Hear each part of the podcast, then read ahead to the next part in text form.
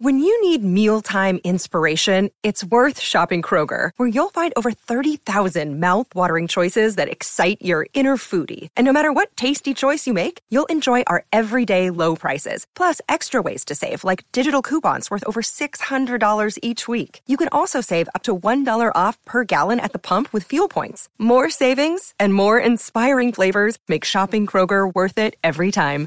Kroger, fresh for everyone. Fuel restrictions apply. It's time for the show that brings the magic right to your speakers. Ears up! Welcome, everybody. Ears Up Podcast. We are back in the studio, mostly virtually, but, uh, you know, I, I never leave the studio. I'm basically here all the time. So uh, I'm always here. But we have a good show for you today. We are joined by a fraction of the Supreme Resort.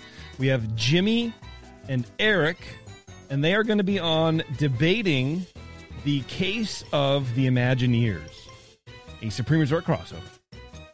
Welcome, boys, to the show. Hi, thanks for having us. Hi. I think half is a good. It's a good yeah, I was going to say half is a fraction. Yeah. Yeah, it, it half counts. is a fraction. Yeah, well, I said uh, I said a fraction. Yeah. Are you Yeah. half? Yeah, you were half. That's right.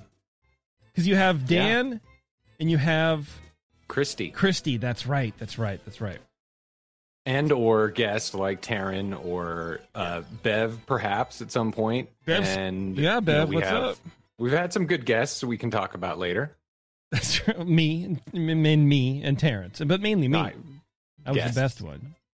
I'm a guest. I don't know. Anyway, Yes. uh, you guys. kind of an all star at this point. Two That's right. episodes. wow. Wow. Well, he enjoys it. do do do. Uh, but we have a good show for you because you guys are going to be debating. Um, and I forget when exactly this came up, but I think this is like a year in the making. Uh, but but I wanted to find out who the uh, supreme Imagineer is. Is it Joe Rohde, or is it Toby ba- Ban- Bannister? Ban- Baxter? oh Banaxton? my gosh. Toby Banaxton. Bantha, Bantha Besker. That's right, Toby Banthamilk. No, no, no. It's just Banta milk now. It's just Um, Baxter milk. Yes, back the Baxter Milk podcast. Uh, that'd be a good Tony. That'd be a weird Tony Baxter fan podcast. Uh, but Bax- anyway, so Baxter milk. Tony Baxter or Joe Rohde, that who sounds awful. who is the supreme Imagineer, and we're gonna go through that. So this is uh, it's fun for us, number one, because we just like to BS uh, from time to time, quote unquote, on the show. But also, it's a nice little window i- in case anybody hasn't heard your show. This is the format where you guys just jabber jaw, uh, and then you get rated, and that's it. So I'm excited to do a little bit of that today. I think that's going to be fun. Taryn's going to join us here in a second. We are Terrence-less again. Uh, he has some stuff going on, so he's dealing with uh, his life, and uh, hopefully he's uh, being safe, and everyone around him is safe as well. So Terrence, hurry up and come back to the show. Hurry back. Hurry back. I like walking by the haunted mansion and I hear my mother. I tell my grandchildren, this was your grandmother. And every time they notice, I give them a pastel chalk.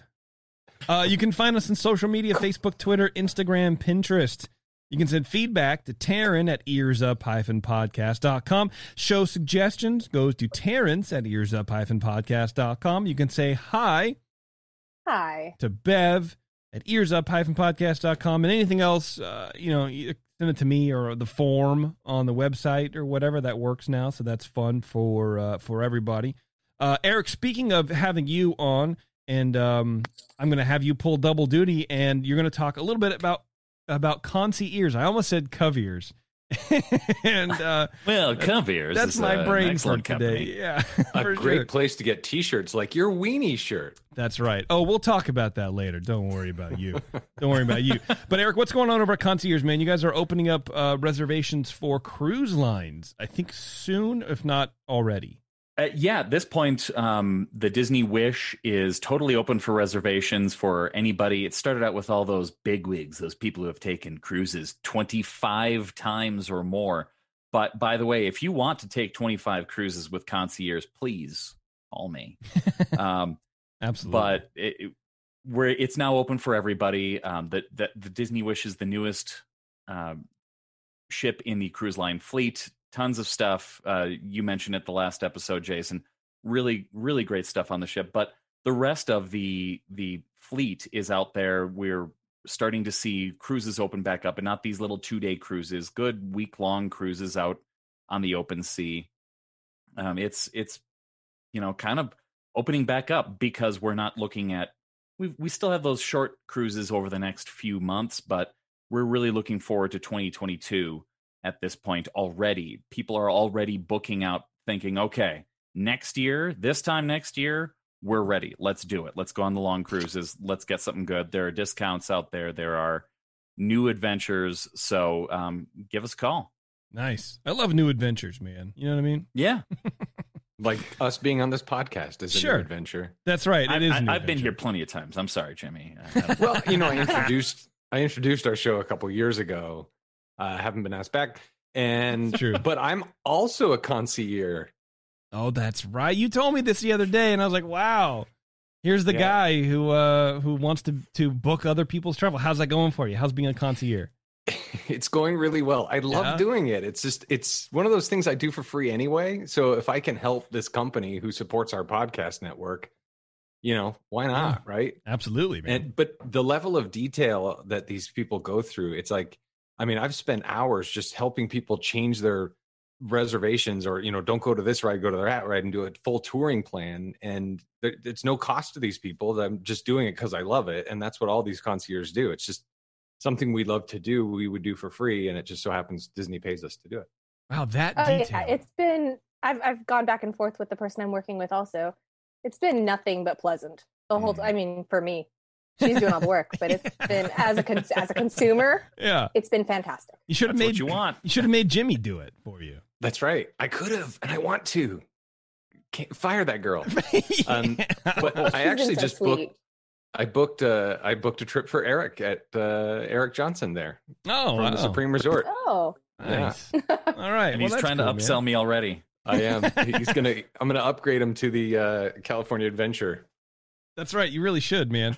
Uh, tips aren't uh, uh, necessary, but appreciated. You can tip me on my PayPal. Um, let's do a little bit of feedback. I have one piece of feedback. This is from Joanne.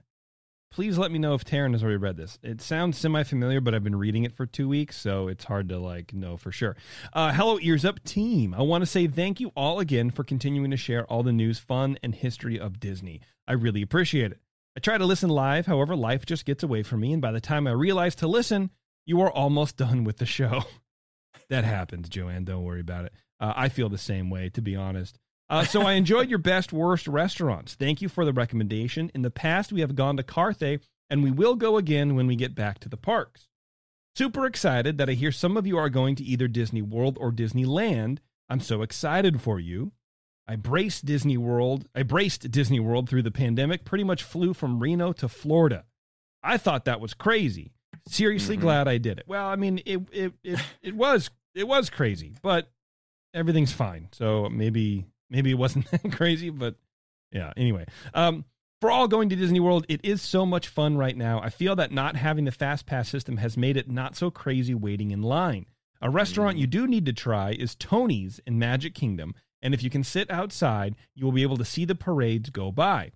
So fun. If you do it, go uh go oh, good luck on Mission Space is what she's saying. Okay, it's a rough ride. I can take motion rides, however, this one kicked my butt really hard. Mission Space is it's tough, but it's fun. Yeah, there's that moment when it first starts spinning, and oh no, did I make the wrong choice? And everything's Well, like you know, right you've in got the front of orange and the green, right? Then the one of them is more intense than the other. One goes True. to Mars, the other goes just around the Earth. I think we went to Mars. Um, That's a little more intense. Way but- to step up, yeah. and you're like in that capsule, and it's like every you're just like so closed in. It was very, uh, it was weird. say is that a 3D ride or not? No, it's just No. that there, there's a console. That, it's a centrifuge, and Yeah. you're sitting in this little console, and the whole thing kind of comes towards you. So you're not far from the screen, but it's a little screen, kind of like Submarine Voyage, but it's a screen instead of a window. And then you know there's controls, kind of like Millennium Falcon, where you push things and it's your turn and that kind of thing. But on this one, if you don't push the buttons, it doesn't matter because it happens anyway. Which I suppose happens on Millennium Falcon too. yeah, True. well, you know, but at least you're pushing Mm. against the G forces, trying to reach toward that button. Right. yeah. It's and the trip. buttons aren't Oh. over here. Yeah, so you can actually That's see true, the against right the in front wall. of you. Yeah, that was the weirdest part about that. But you know, what are you gonna do? Uh, for I all was the pilot. I was awful. Yeah. anyway, continue. for all going Disneyland, one thing I noticed is that no one has ever heard of the Chimichanga cart located near Fantasyland in front of the theater. Please try and let me know. It's my go-to place. I just, I mean, I'm not a big chimichanga dude, anyways. I think I was maybe destroyed on them from school lunches, Mm. and I just never really. It's like deep fried burritos, essentially, and I just, Mhm. I don't know. Something I Um, think. Hell yeah. Yeah. Well, you try it, Bev. You let me know. Well, it's Disneyland, oh, I will. but yeah. Don't worry. Uh, now I'm blabbing. Sorry. She says, I'll stop it from here. Thank you all for keeping the show going. It's seriously something I always look forward to. Have a great day. One day, I hope to meet you all in the parks. That is from Joanne. Well, Jason, Thanks, Joanne. Yes, sir. clearly Joanne does not listen to the Supreme Resort because we talk about that chimichanga stand often on our show. And a little fun fact you can learn on the Supreme Resort is in front of Tony's Town Square restaurant in uh, in Main Street, you'll find in front of the restaurant, which typically tends to be under strollers, there's a little in the concrete. There's a little heart, and in the middle of the heart says uh, "Lady plus Tramp." oh, nice. Aw. Sounds cool. Uh, here's another email from Nathan. He says, uh, wanted to tell you how much I enjoy the various podcasts. I discovered Ears Up a few weeks ago, and I have been working my way through the back catalog, which always like sh- sends a wave of fear down my Right. spine because it's like, why would you do that to yourself? But I, I'm that way too with podcasts. We're like, look, I gotta wade through all this trash to uh, to figure out what's going on. Anyway, he goes, uh, I was hooked when in an early episode you mentioned my favorite beer, Old Chub. I thought to myself, this guy knows what's up. And it's true, I do. Uh, I'm a mail carrier, so I can manage about seven or eight hours of podcasts per day. Between Ears Up and Supreme Resort, Jimmy, so you just relax a little bit. I have enough content to get me through the worst of the insane forced overtime we're having lately. Uh, best wishes to you and yours, particular regards to Spectro Jeremy. I can't get Alexa to play Spectro Radio for some reason, which just drives Jeremy in, in, up the wall. Uh, but I appreciate the introduction to the Firehouse 5 Plus 2. It's my go to soundtrack for housework. Play Live 365. That's the trick on Alexa. Yeah, I thought I did that too. I did that too, and I can't get it to play, but Taryn gets it to play. So, uh, you know, I just have her do it. I don't have Alexa, but I did have a mail carrier drive down our street on Memorial Day, and my wife and I said, "Can wait? Wow, I, that's. I I mean, it's great that they're out there, but my goodness, it it is a federal holiday, and they're still delivering mail. Forced So, overtime. Good. I mean, thank you. yeah. Well, they're getting paid time and a half, probably. Maybe I probably would guess double time at that point. I would do it. I would hope. Hell yeah. Yeah. Yeah, absolutely. Um, support the show. You go to etsy.com slash shop slash coviers. You can buy a bunch of shirts and masks and whatever. And as Jimmy was saying, we do have a new Weenie Castle shirt where if you thought the Churro Castle was cool, uh, just don't look anywhere else. But if you didn't think the Churro Castle shirt was cool, check out the Weenie shirt. Um, it's literally a castle made of hot dogs, and it says Weenie underneath. And it's Jimmy's Well, so baby, and he loves thing. it so much. So I'm I I'm excited for him.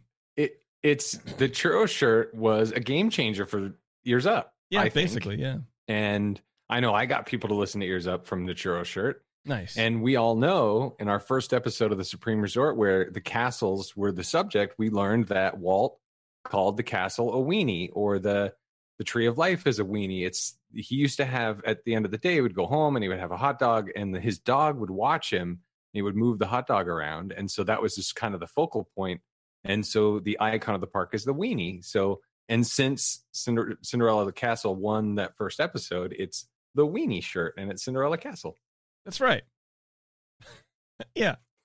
And it says weenie on it. So there you go. You guys can get that now. That just went up yesterday. So it's a brand new shirt. Be the first on your block to uh to buy the weenie shirt. But you could also go to patreon.com slash ears up. And that's the 100% best way to support the show. You sign up at any one of the levels and you get a bunch of great stuff. I think I'm going to make all those changes I've been bragging about forever this month. So this June, this will probably be the last official tiki room although maybe we'll you know we'll bring it back here and there um, but it'll be the last of the monthly tiki room and uh, some other stuff is changing we've covered already blah blah so uh, there you go this month uh, things are, are are mixing up a little bit here um, you know like that all right before we get into the um, the show today. Where did my Johns go? Bro? There we go. Uh, okay, here we go. Moon Boots IPA is the latest 21st Amendment beer release. A West Coast IPA brewed with strawberries and loaded with Azacca, Citra Cryo, and Mosaic hops. Moon Boots IPA was designed and brewed by an all woman team at 21st Amendment Brewery and in partnership with the Pink Boots Society, advocating for the advancement of women in the beverage industry. The label for Moon Boots IPA features the beer's creators envisioned as otherworldly beings and was commissioned by renowned Los Angeles based animation artist Robin Eisenberg. Moon Boots IPA is a very limited release and available across the country at your favorite good beer shop where 21st Amendment beer is sold. Hey, thanks, handsome announcer guy. That was really cool, uh, you know, to hear. Appreciate that. All right, Jimmy and Eric, let's talk a little bit about the uh, case of the Imagineers, please. How do we do this? So here's how this works. For those of you who have not listened to the Supreme Resort, it's sort of the, the original idea was sort of meant to be take yourself too seriously and argue these things about these two resorts and which is better as though it means anything. right. Yeah. It's incredibly subjective, right? Uh, but I wanted to kind of like take itself too seriously, like the Supreme Court, you know, you know, Roe v. Wade, whatever. So it's the Supreme Resort Land v. World. So the idea is we're sort of objectively, as objectively as we can, litigating two subjects. It's Matterhorn and Everest. It's Indy and Dinosaur, just things that have their equals on either coast. Um, so the idea is there's an opening statement, and then we have sort of a point system. So as we argue, the judge, and in this case would be you and or Bev or Taryn, whenever she comes in, will award a certain point, and when that thing gets awarded, then there's a sound or some kind of noise that plays, that kind of thing. So that's the the sort of the idea. Now, in the show, we go into tremendous detail. Every show is a history show. We go through the history of both of the attractions or both of the restaurants or whatever it is we're arguing. So there's a lot of detail in history. Uh, today, what we're going to do is argue which recently retired Imagineer is supreme. So is it Tony Baxter or is it Joe Rohde, right? One might argue that the ultimate Imagineer is Walt Disney, but that's not the game we're playing today. So right. Um, this is going to be a sort of an abbreviated version of what we do. If we did this show in doing the research, if we did this show for real, it'd be a two and a half hour episode easily. So we're going to do a an abbreviated version of what we do on our show, on your show, just to get the your listeners an idea of what we're about. Sounds good. So, uh, Joe, excuse me, Tony Baxter started at Disneyland in 1964, and usually we argue the thing or attraction or whatever that started first, and then the other one counters. So Okay. Tony Baxter started first, Joe Rohde came after. So you're So what we'll presenting do- Tony Baxter. I'm doing Tony Baxter. I'm arguing Tony Baxter. It's a fascinating story, and I've there's a uh, there's a biography on him that I'm going to kind of refer to a little bit. There's going to this is really going to be a series of stories, Okay. um, because what we're not going to do is go into details of the attractions they were involved in because we do that on our show. So if you're interested in more detail on the attractions, you can listen to that episode. Um, but what we'll do is we'll do a little bit of history of their experience in, at Disney hmm and then we will sort of review a list of some, not all, of the attractions they worked on, and then Eric and I will argue one particular attraction, and then you guys will decide which is better. Okay. And then we'll go in and talk about the lands they worked on and argue for one particular land, and then you'll decide which is better. That and would then be the we'll, ultimate uh, land, Each of right? Like the the one that you think represents the the height of their Imagineering prowess. Absolutely. Okay. And then each of them right. also developed a park. And so we'll argue those parks and you'll decide. And then we'll do a closing statement and we'll be out of here. Okay. So our point system, I think it's going to be uh, out of ten churros. Okay. Okay. So each section will get, uh, you know, four out of ten churros or whatever.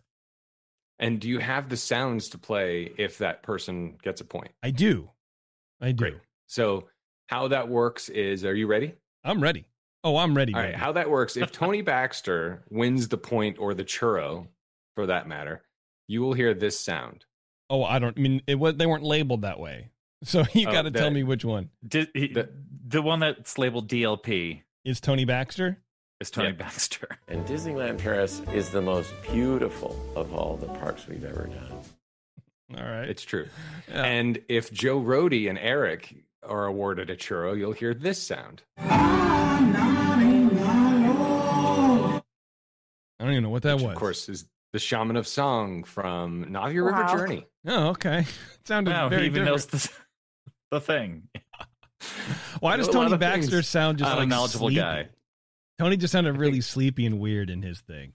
That's just And what he sounds like. Paris is the most beautiful of all the parks we've ever done. Wake up, brother! Damn, you're getting him an interview.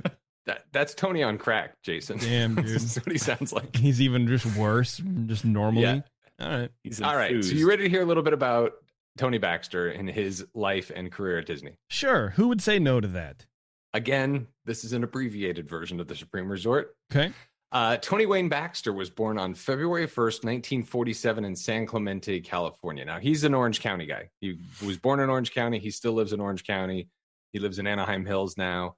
Um, so he started with Walt Disney, uh, with Disneyland, but not actually as an employee of Disneyland because he was only 17 at the time, and you can't work at Disneyland until you're 18. So he was hired in at the Carnation ice cream store. So he was working at Carnation, scooping ice cream. Um, and then about a year later, Disney took over operations of Carnation, uh, and then he became an official cast member. So Tony Baxter met Walt Disney officially one time. And there's a story in this book that I want to read for you. So, working as the lead one day in 1965 as a scooper at the Carnation ice cream shop on Main Street, Tony, by then a longtime Disney disciple, heard over the park radio that Walt, his hero, was in the park. Tony was told that he uh, he was to have to have all hands on deck and service windows open while Walt was touring the park. Mr. Disney might want to stop by for a snack or some ice cream. In addition to wanting to meet Walt in person, Tony had creative ideas for the park he wanted to share. He anxiously awaited while keeping his crew busy. Walt walked in. Walt walked up to Tony and asked how things were going. Tony says, I looked him in the eye and was only able to come up with, fine, just fine, Mr. Disney. And all of those ideas and suggestions to make Disneyland a better place stayed inside and couldn't say anything. Um, I feel like that's a good. I feel like that's a good thing for him that that happened, because uh, you know nobody wants to be that guy where you just go, "Oh, excuse me, um, I know I just take the trash out, and uh, you know, but Mister Buffett, I have some uh, trades you could make that would really like." Nobody wants to be that guy. Right. Uh, sadly, that was the last year of Walt's life. And that is the only time Tony Baxter ever met Walt Disney. And that's the only words he ever spoke to him. Man, if only his idea. Well, never mind. Go ahead. So gonna get real anyway, then Go ahead. he he got promoted to attractions, and Autopia was, of course, his first ride. So he's on Autopia. Uh, he worked for five years at Disneyland while he went to school. He ended up at Cal State Long Beach before going to Imagineering. He worked on Adventures Through Inner Space. That was the last ride he worked on before he went to Imagineering. Uh, before that, he worked on Submarine Voyage and Matterhorn. And this is a little excerpt from the book that I want to read. Following his graduation from Santa Ana High School in 1964, he attended attended, attended Santa Ana Junior College, where he spent a year studying architecture. He transferred to Cal, Poly Pomona, where he spent two years as a landscape architecture student, and finally spent his last two years and graduated from Cal State Long Beach, where he stuttered, studied theater design. Hmm. So you've got architecture, uh, landscape architecture, and theater design. Wow. And there's a lot of discussion about Tony Baxter and theater design and how that work sort of influenced his life in Imagineering. So I mean, it's sort of this. Uh, he's sort of like built to be an Imagineer. I mean, that's like if you could, if you could uh, back then design a course, you know, or a path or something. I feel like that would be it. I mean, theater design Right. so much of those sets, especially in the dark rides. They're, it's just you're on stage. I mean, that's why they call it like on stage or front of house or whatever. But uh, yeah, I'm like I'm right now. I'm thinking about Alice in Wonderland ride. That reads very much or feels very much like you're just walking backstage uh, of a play. You know, with all the with all the facades and stuff. So yeah, that's cool.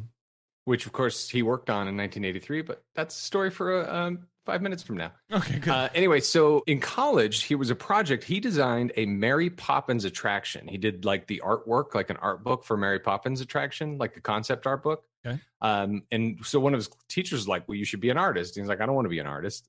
Um, and so after he submitted this and he brought it to Disneyland, and Dick Nunis saw it, and it got passed around and all this stuff. So um, it sparked enough interest that he was asked to come in for an interview at Imagineering. So he goes to Burbank, and the Imagineers weren't hyper impressed by his artwork, but he brought with him like this Rube Goldberg's, like a five foot long Rube Goldberg marble run kind of thing. Okay. That that they all just were fascinated by. So they loved it. He showed it around, and it showed them like he's got creativity, and he also kind of had the engineering abilities to be able to do this kind of thing. So it sparked some kind of interest.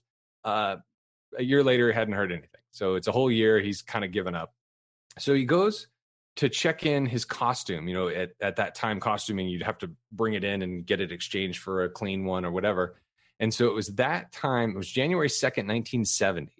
And Tony Baxter brings in his his costume from from uh, Adventures Through Inner Space. And they say, "I'm sorry, we don't have a costume for you. You've been transferred. You've been reassigned to Burbank." And so it was costuming at Disneyland that told him he got a job at Walt Disney Imagineering. Wow. So That's like reading in the paper that you won an award or something like that. You know, what I mean? exactly. reading on social media that you got fired. That's right. Um, so anyway, he so he shows up to to Imagineering the following Monday, and they're like, uh, "We weren't expecting you quite this quickly." He shows up in his suit and tie, and they're like, "Well, but while you're here, we'll put you to work." So he ends up painting the the the plywood walls for the uh, the Hall of Presidents in Orlando. So they're painting it in Imagineering in Burbank. So he's painting these walls black. He's 22 years old. He spends five years in college. He works five years at Disneyland, and his first job at the the Dream Imagineering is painting black walls. I'm like, what am I doing? anyway, so when he was working at Disneyland, he was kind of sneaking off, and this is when they were building Pirates of the Caribbean. So he kind of sneaks off, and he, and he, he kind of lurking. And uh, Claude Coats, who's an Imagineer, sees him and he's like, "Hey, you can't see anything up there. Come down here." And, so Claude Coats gives him this whole thing, this whole tour. Anyway, so he makes it to Imagineering, and Claude Coats sees him and he's asking him questions. And and Tony's like, "Do you remember a couple years ago when this this ride operator snuck into the Pirates and uh, you gave him a long tour?" He's like, "That was you." So Claude kind of took him under his wing, and Claude Coats was uh, Tony Baxter's mentor through Imagineering Wow. and Tony was kind of like the the second, the first of the second generation of Disney Imagineers. He was trained by all of Walt's original Imagineers. So okay. about 50 years after he started at Disneyland, he was made a Disney legend and has a window on Main Street. And Bev, I'm sure you can recite this off the top of your head. Yeah. Um, he is a Disney legend. Over the uh, the magic shop of Disneyland says Main Street Marvels, Tony Baxter, inventor. Imagination is the heart of our creations. That last line, of course, is a creative nod to One Little Spark, which is a song from uh, the Sherman Brothers for the Journey into Imagination Pavilion, which is a project that Tony Baxter spearheaded in 1982. All right, hang on just a second. We're going to take a quick break. We're going to come right back with more Ears Up after this.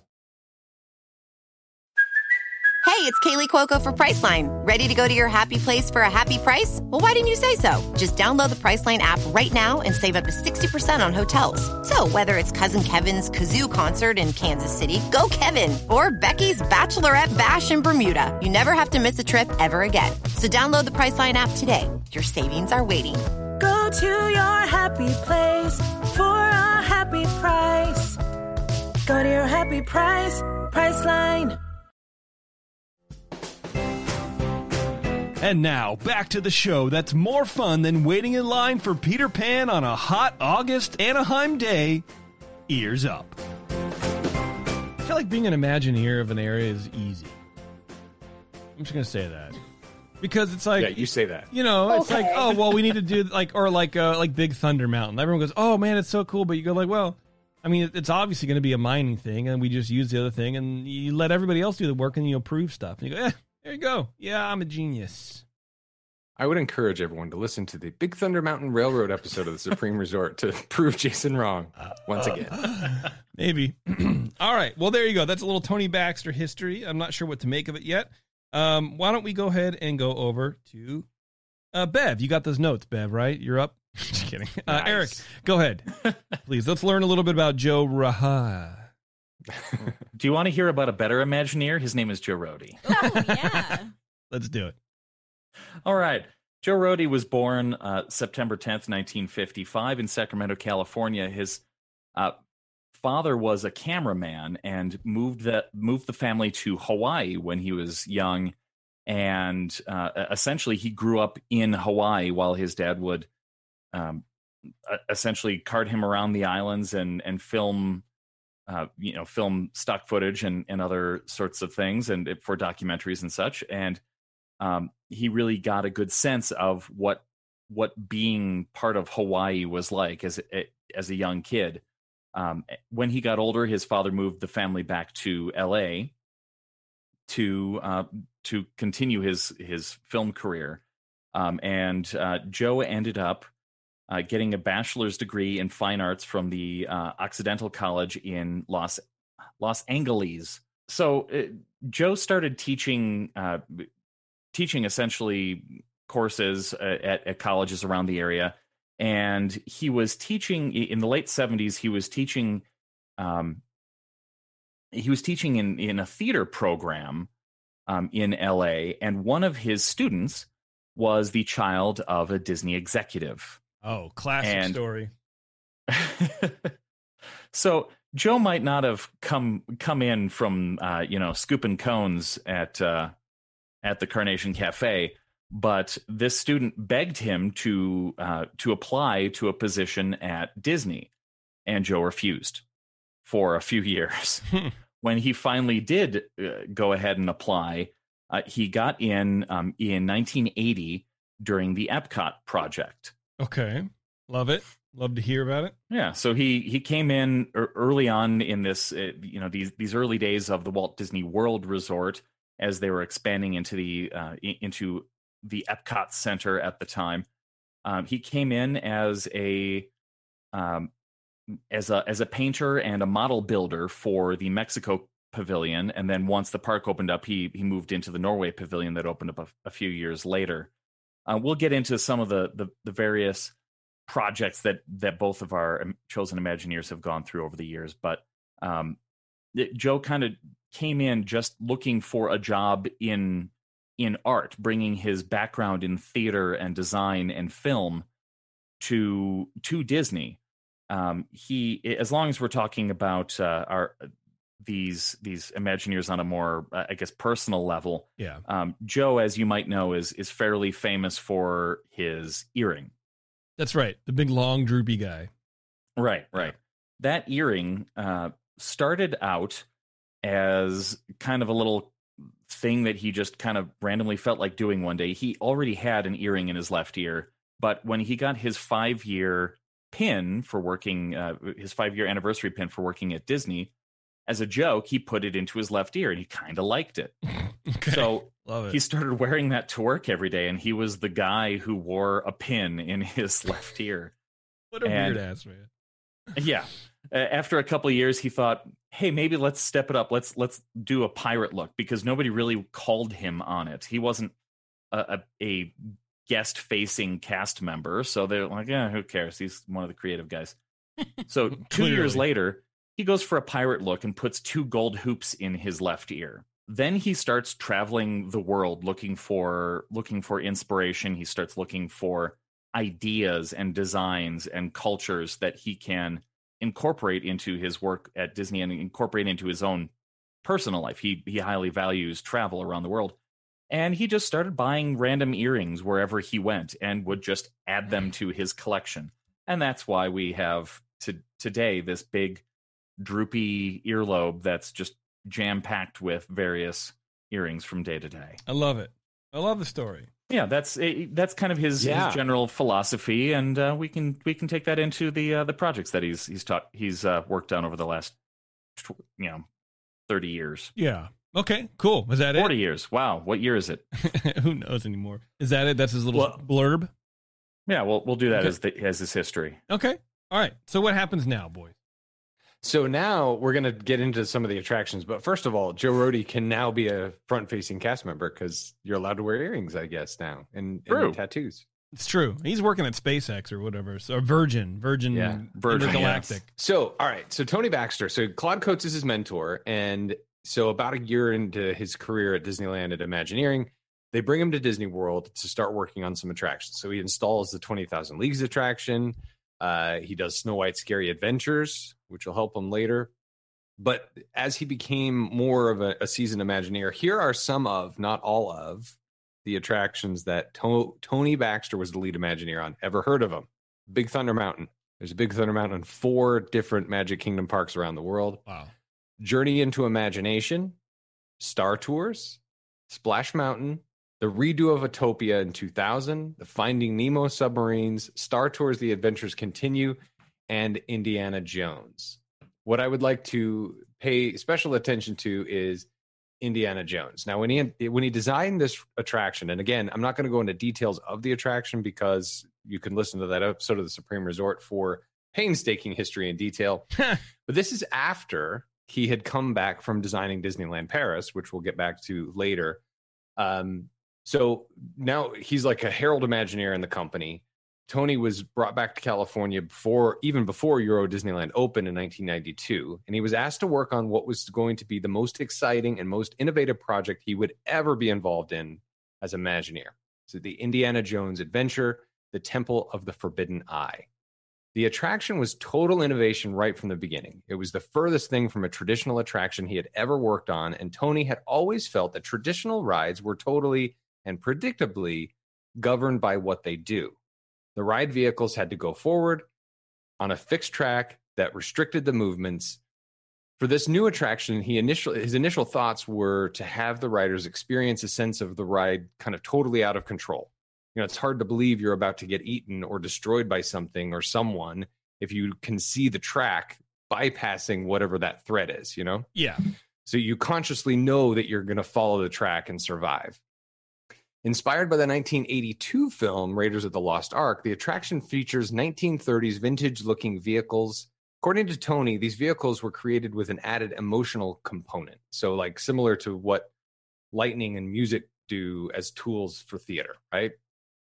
His initial idea was to come up with the ride that had a mind of its own, if you will.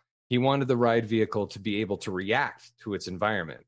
He said, I wanted it to appear to stop and think. As it stops at a junction or a bridge, I wanted it to look like it was thinking about what to do and then do the unexpected.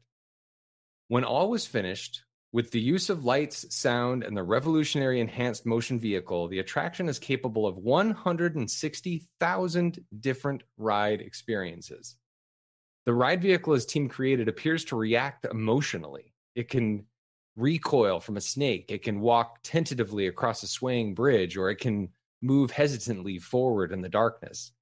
The vehicle was a tool that allowed the team to give the riders an idea of what lies ahead emotionally, a fear that they hadn't been able to evoke in other vehicles uh, that they could only move forward into the next scene, right? Tony said he received a lot of strange looks when he expressed all of these ideas and concepts to his team. It had never been done before. But the success of Star Tours, with its dynamic motion base, was very persuasive in helping his team move forward with a similar but mobile version. Once they received the go ahead to pursue the possibilities and see what potential it had, the working title became Project Thor. That title was chosen to hide the true subject of the ride in case it failed to come to fruition. The team did not want to give away the concept too soon, nor did they want to tarnish the Indiana Jones name for future projects if this one bombed. they acquired a small off the shelf Doron simulator, the kind often seen uh, in those, like in the malls, you know, bolted onto a flatbed truck and hooked it up to a computer. They then began programming the various emotional adventures into the simulator, such as the feelings that it was going over a cliff or hitting various objects. Emotional. They set everything up in a warehouse near Valencia, California, close to Six Flags, Magic Mountain, right? And they began to test. So once uh, the Imagineering team got the testing and the computer programming underway, Tony headed back to Paris to add all the final touches for the spring opening. So Michael Eisner loved this prototype, and this is something we talked about on the Supreme Resort. By the time Tony had come back from the debut of Paris, uh, nearly half the Indiana Jones ride was mocked up, and the warehouse and the programming had advanced much to his satisfaction. Testing of the vehicles was going to going well, and Michael Eisner wanted to see everything and experience a couple of the mocked up effects. He loved it. Tony, with such a big smile on his face, said, "This is uh, Michael Eisner says." we should uh, create some flyers and go up to Magic Mountain and put them on every car in the parking lot and tell them if they really wanted to experience a great thrill ride, they should come over here. Jeez, get out of here with that. That's true. Um, so Tony considers Indiana Jones' adventure, Temple, Temple of the Forbidden Eye, as the crowning glory and the apogee of his career. It broke many rules of impossibility at the time. To be able to rewrite convention was very, very exciting for me, he said. The idea for the attraction actually came to him 14 years earlier when he and Skip Lange, art director for the Indiana Jones attraction, went to the premiere of Raiders of the Lost Ark in Pasadena. On their way out of the film, Lange asked Tony a question he was only able to answer many years later. He said, Can you imagine a ride that could deliver the kind of thrill we just experienced? Tony said they both went, Wow. And the question was immediately dismissed because we didn't have the rights to the property. And up to that point, there was no precedent for bringing outside intellectual property into the parks. Plus, the technology to do it did not exist. Hmm. But he didn't forget the seed had been planted. Wow, dramatic pause and everything. Very dramatic. Thought something was broken. And I was like, Oh. wait, ah. My brain, my Yeah. brain was broken. it's, it's very late. okay, so that is the attraction that you're going for. Yes, is Indy. Okay, all right. Yep. Eric, I guess we're on to Joe Rohde and his attraction. All right. To Uh, me, Joe Rohde, as I mentioned, started out his career working for Imagineering at Epcot, uh, helping to design and and set the stage for big pavilions like Mexico and Norway. Um, really, I I mean, really kind of kind of big stuff to to start cutting your teeth on. But um, after that, he moved over into an interesting a, a, a role that I wish Terrence was here to hear. Uh, where he was the lead character designer on Captain EO. He created Oh, wow. the look of the characters of Captain EO. Wow. Right. Um, he created. Uh, he kind of bounced around a little bit. He um, he ended up at um, at Disneyland working on uh, the new Fantasyland project with Tony Baxter. Mhm. Um, he ended up in Disneyland Paris, uh, creating their version of downtown uh, downtown Disney, improving um, Tony Baxter's uh, vision, as as I'm sure Jimmy will get to uh, the the involvement of Joe Rohde in improving his um, his vision. Um, he created a resort, um, Aulani Resort in Hawaii, uh, based on his experiences l- growing up in in Hawaii amongst uh, amongst those people, and he created um, quite a lot of uh, Animal Kingdom. Uh, the he was the lead designer on the park there, and we'll talk about that in a bit.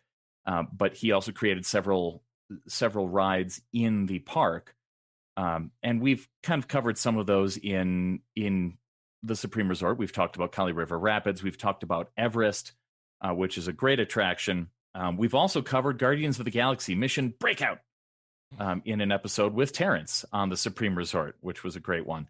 But I'd like to take a step back to one of the earlier projects in Joe Rohde's career, which was the Adventurers Club at Pleasure Island. Okay. Uh, yeah, uh, we don't normally talk about defunct restaurants on the Supreme Resort, but we also don't normally focus an entire episode on a on an Imagineer. So I figured, why not? Um, the Adventurers Club was part of Pleasure Island, which was a portion of what is now Disney Springs. It, it was an evolution of uh, the downtown Disney area at Walt Disney World, where uh, the Imagineers wanted to create an area that was a little more adult, uh, had a little more nightlife to draw people away from the parks toward something to do in the evening, a place to hang out and have fun. Um, the the main story behind Pleasure Island is is kind of odd and interesting. Um, it was apparent. There's a whole backstory. One of the the earlier examples of Imagineers coming with coming up with this grand backstory to describe an entire area, multiple restaurants, where uh, a fellow named Meriwether Adam Pleasure, whose initials are MAP, M A P. Oh, cool, um, dude. I love it. Right, found this island and built built an entire uh, built an entire facility there for shipping, and it, it's it it's a ridiculous backstory. It's it's fantastic. It's great, but um, years later, uh, this area became a home for the Society of Ad- Explorers and Adventurers, SEA. Uh, we've talked about that before. Uh, it's the uh, it's this group of adventurers that kind of started out appearing around resorts around the world, around Disney resorts, and uh, it started here at Pleasure Island at Walt Disney World, where Joe Rohde created the Adventurers Club that opened in 1989. Uh, It's set in the style of a 1930s private club for members of this society. Um, it's packed with artifacts from their travels and adventures. It's it's this kind of you know smoking room sort of place where they have multiple uh, multiple rooms. Here's there here's the mask room. Here's the trophy room. Here's the library, and different things happen in each of these places. Uh, at one of the main conceits of Pleasure Island for quite some time was that every day was New Year's Eve. And the story in the Adventurers Club was on this particular New Year's Eve in the late 30s, several members of the Adventurers Club didn't show up. So everybody who was there in the club was going to be inducted as a member as part of this this celebration Okay. of New Year's. I get it. So if you're there, you're now a member. Right, and that's it. The one of the things that was great about the club was there was it was not just packed with artifacts; it was packed with uh, puppets. Um, puppet like puppets were part of shows. Animatronics were parts of the shows, and there were live cast members who were improv actors in fairly realistic period costumes.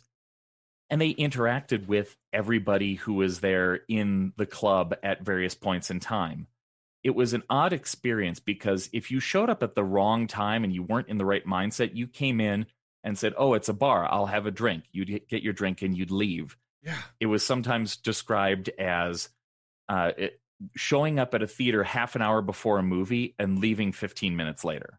okay. All right. So you, you could miss the entire show because throughout the entire day there were there were different shows set throughout. And all of this was kind of the uh, the idea of Joe Rohde, where he didn't want guests to experience things a in a, a normal theme park way. They've been in a theme park all day. Now is the chance to come out to an an additional place and have a different experience. Yes, there are animatronics. Yes, there are masks that talk on the wall and have a show. Yes, there's a radio show, but these things aren't set on a loop that repeats every 20 minutes like the Tiki Room. The show changes throughout the day. So it's hours of show and it's live actors that mix things up and make it more interesting. So you could walk into the club when it opened at noon and stay there the rest of the day and not experience the same thing the entire day. And people went back constantly. There was this rabid following that came along.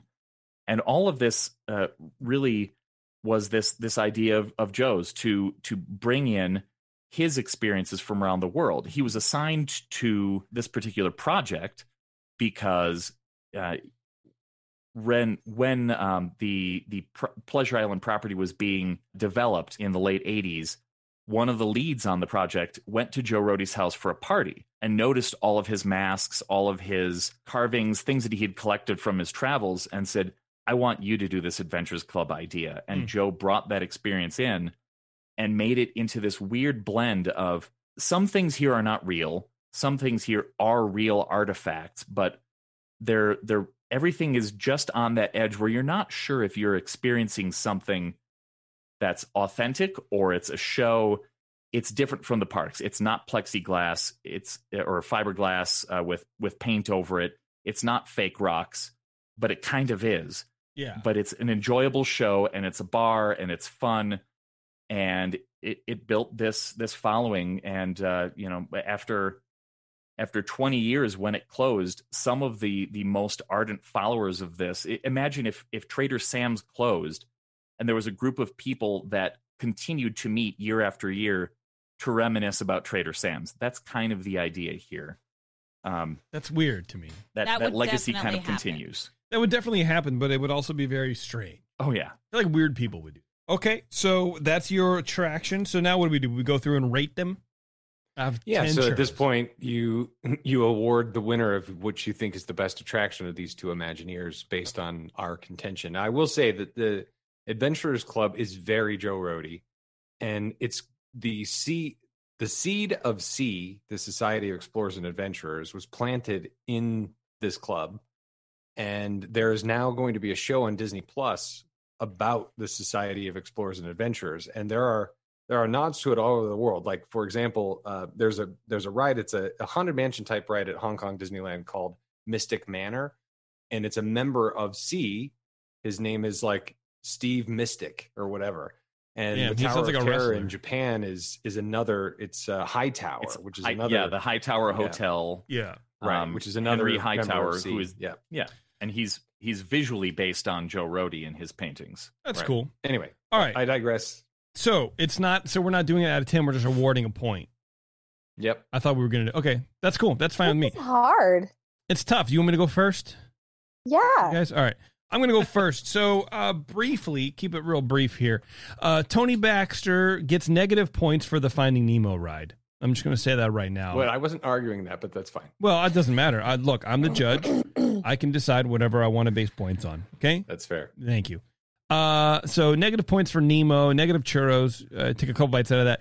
Indy, um, you know, look, Indy. No one's doubting Indy's a good ride, right? Um, but you know, when you say like, oh, it has thousands of different, you know, experiences or whatever, like, do we really know that? Because whenever you ride it, it feels like the same stupid thing. Your back hurts. It throws you around, and it's cool, but whatever. Um, as for Rohde, eh, character design of Captain EO is pretty good. Uh, I mean that that's some long lasting stuff right there. Uh, the downtown Disney in Paris is what he did, the the Main Street, I guess, or whatever.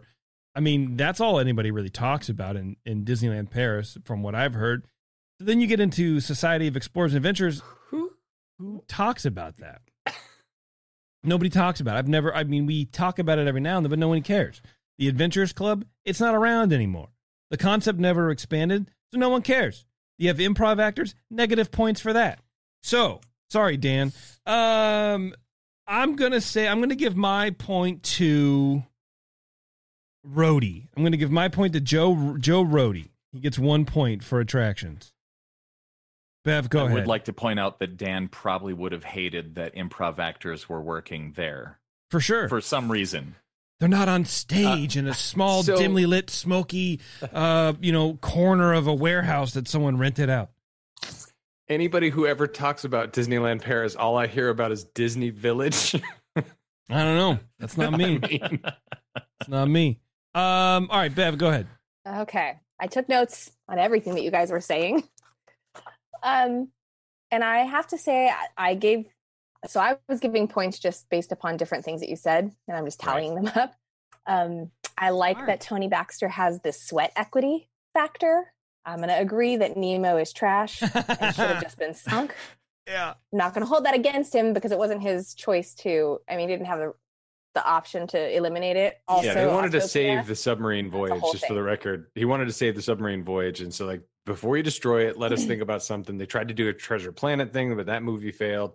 And so it was Nemo that kind of saved the submarine voyage, for the record. Doesn't matter. But I have to say, Indiana Jones is, in my opinion, fantastic. It's very realistic. I'm honestly scared every time I like that. That round ball is gonna land on my head one time. Every time. Hundred percent. Yep. I'm gonna get decapitated. Um, I'm Not really sure that's how that would as- work if a round if a if a boulder landed on you. Well, it's coming towards me, so it would hit me here and just like yeah. All right. right. Yep. For sure. Shut up. That's the sound it would make, too. Yep. It's the sound it would make. It would be like that. Um, now as far as is it Joe Joe Rogan? Rogan. Yep. Joe Rogan. That's it. Seth. It's actually Seth Rogen, He's got a great That's it. podcast. but his nickname is Uh, Joe Rohde. For Joe Rohde. Um, I have a lot of notes here. The problem with this is that other than Captain EO, I just don't know a lot. I've never experienced this. The Adventurers Club to me sounds awesome. The improv actors, I think that'd be hella cool. No. Um, although I don't need any re- shut up, Taryn. I don't need any excuse to hang out in bars longer. True. So I'm gonna give my point to Tony Baxter. Wow. We need the sounds, Jason. Oh, that's right. Tony Baxter is uh crap. Remind me which one. Oh, let me guess. Let me guess. Here it is. And Disneyland Paris is the most beautiful of all the parks we've ever done. Yeah, he meant he meant Disney Village, of course. That's what he was talking about. Yes, designed by Joe Rohde. Yeah. uh, okay, so okay, Taryn. Um, I have a question. Nope, Um, no questions. Do we? Are we going to give multiple points for other categories as well? Is that how this works? Yeah, we have two other categories. So, do we count in the history at all in these points? I mean, if you'd want to. Whatever you want. So it's it's just it, I was mistaken. It's just one point. Yeah, You give one churro for the thing, and that's it. for each category. Yeah. Of this. I assumed it was going to be like out of ten, and that's what we had talked about earlier. Okay. But uh, you know, now when we're doing it, apparently I was incorrect. Okay, But I was never corrected. but I have to I wanna point that out to I. I give a Baxter or a Rohde Yep. one point right now. Correct. Based on everything that you guys have said so far. Correct. Sure. Based Okay. on the attraction that they. that So they see, that's what I'm saying because it's different if I count this history. So that's why I was asking. Yeah. Yeah, know, we're more going for the attraction at this point because I mean, people's history are their history. I mean, they're either interesting or not. I mean, they're either Joe Rohde or they're boring Tony Baxter who worked at Disneyland. I mean, that's kind of what I'm saying. Like, really, like, okay, I won't base it on the history, but I do have to say that the fact that Rohde was able to break the rules about what you're allowed to wear at Disney, and they do actually, they they make the people in Imagineering also adhere to that, to those rules. So hmm. the fact that he was able to just like throw on this earring and go, "Yep, that's me. I'm doing this." Like that to me is like, whoa. So, but we're not factoring that in. And so Indy I think it's um fascinating that there it, it was like basically a whole new ride vehicle. Like it, nothing like that had been done before. So I think that's really impressive. Um for Rohde for the Adventurous Club, that thing sounds insanely awesome. I I love the concept. I wish that I had been able to go there and spend probably two hundred dollars in a night. I'm sure you could just go to one of the meetups and have everyone tell you about it. No, I don't want to do that. Doesn't But- sound cool. But the problem here, and the reason for my point, is that the Adventurous Club doesn't exist. So it as good as it may have been, it's not there anymore. And I I just I I can't I can't give I can't give Rohde the point. The point goes to Baxter. Wow. Unheard of. I went out on a limb with that one. Yeah, You we we went back and forth. We Eric and I were talking about it. it's like, what do you argue for? You know, because we want to get the story out. The whole point of this thing is we we're not really in competition. We just kind of want to make sure we get all the facts out and the story out and and, and share all the detail. But Sure, uh, but the also other part the other is part to say that the other part is that Captain EO's not there either anymore. ah, good point. So Neither is Epcot. well, Burn. Maybe oh wait, should've just oh, argued oh, that's still there. Burn. sort of. All right. Mexico and Norway are still there. Now we're going to talk about land. Yeah, so we're going to talk about the lands that they did. This is going to be a little shorter. Uh, again, I'm not going to get into the detail of the lands because you can tune into Supreme Resort and get all the history and detail of all the lands. But Tony Baxter, of course, did the redesign for the uh, the late '90s Tomorrowland, which is largely based on his steampunk Jules Verne. Um, you know what might have been future that he did at Discoveryland at Disneyland Paris. Uh, and then he, of course, he did the redesign at Disneyland in 1983. So he was working at Epcot at the time doing Journey in Imagination and that sort of thing. But they asked him to come back and be the creative lead for the new Fantasyland. Now, this is like hallowed ground. This is Walt's, this is the heart of Disneyland, right? And so it was the thing that Walt had originally built. They haven't touched it since 1955, largely.